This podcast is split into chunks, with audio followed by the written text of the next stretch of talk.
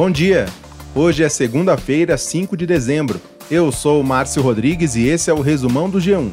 Eu vou te contar algumas das notícias mais importantes deste começo de manhã.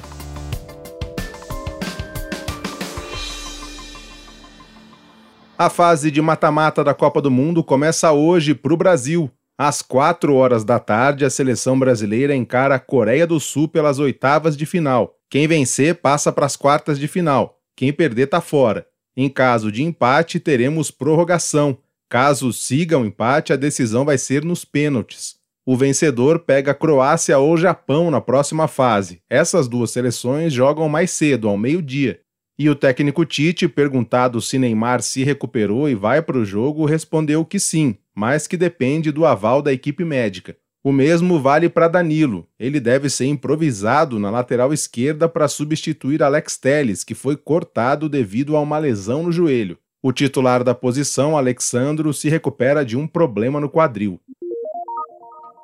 Ontem, duas fortes seleções confirmaram seu favoritismo. No primeiro jogo do domingo, a França venceu a Polônia por 3 a 1 com um show do atacante Kylian Mbappé, que fez dois gols e é o artilheiro isolado da Copa. Ele já marcou cinco vezes. Depois, a Inglaterra não deu chances ao Senegal. O placar final foi 3 a 0 e o centroavante Harry Kane anotou seu primeiro gol no Mundial.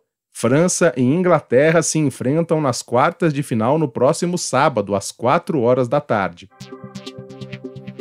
O presidente eleito Lula realizou ontem um novo exame na garganta no Hospital Sírio-Libanês em São Paulo. O boletim médico afirmou normalidade com o resultado. Hoje, em Brasília, Lula se reúne com o conselheiro de segurança dos Estados Unidos para acertar os detalhes da visita que fará o presidente americano Joe Biden. Lula já disse que ele e Biden têm, aspas, muita coisa para conversar. Na lista de assuntos estão ameaças à democracia, guerra na Ucrânia, segurança alimentar, mudanças climáticas e a relação comercial entre os países. A viagem aos Estados Unidos deve ocorrer depois do dia 12 de dezembro, quando Lula será diplomado presidente pelo TSE. Ainda em Brasília, há também expectativa para que se defina hoje o relator da PEC da transição proposta pelo governo eleito.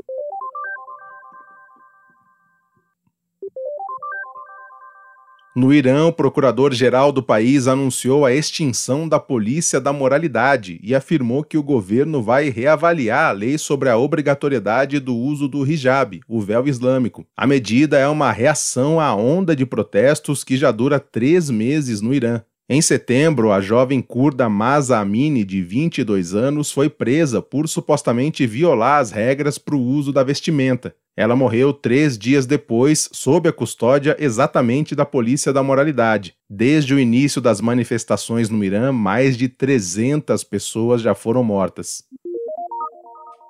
A cantora Anitta revelou que foi diagnosticada com o vírus Epstein-Barr, conhecido como o vírus da doença do beijo, nome popular da mononucleose infecciosa. Anitta disse que o diagnóstico foi um dos momentos mais difíceis de sua vida. Isso porque a doença pode causar fadiga extrema, febre alta, dor nas articulações e inchaço no fígado. E também já há fortes evidências de que o vírus tem relação com o desenvolvimento da esclerose múltipla. Se você quiser saber mais sobre esse vírus, é só entrar no G1. Tem uma matéria completinha sobre isso lá.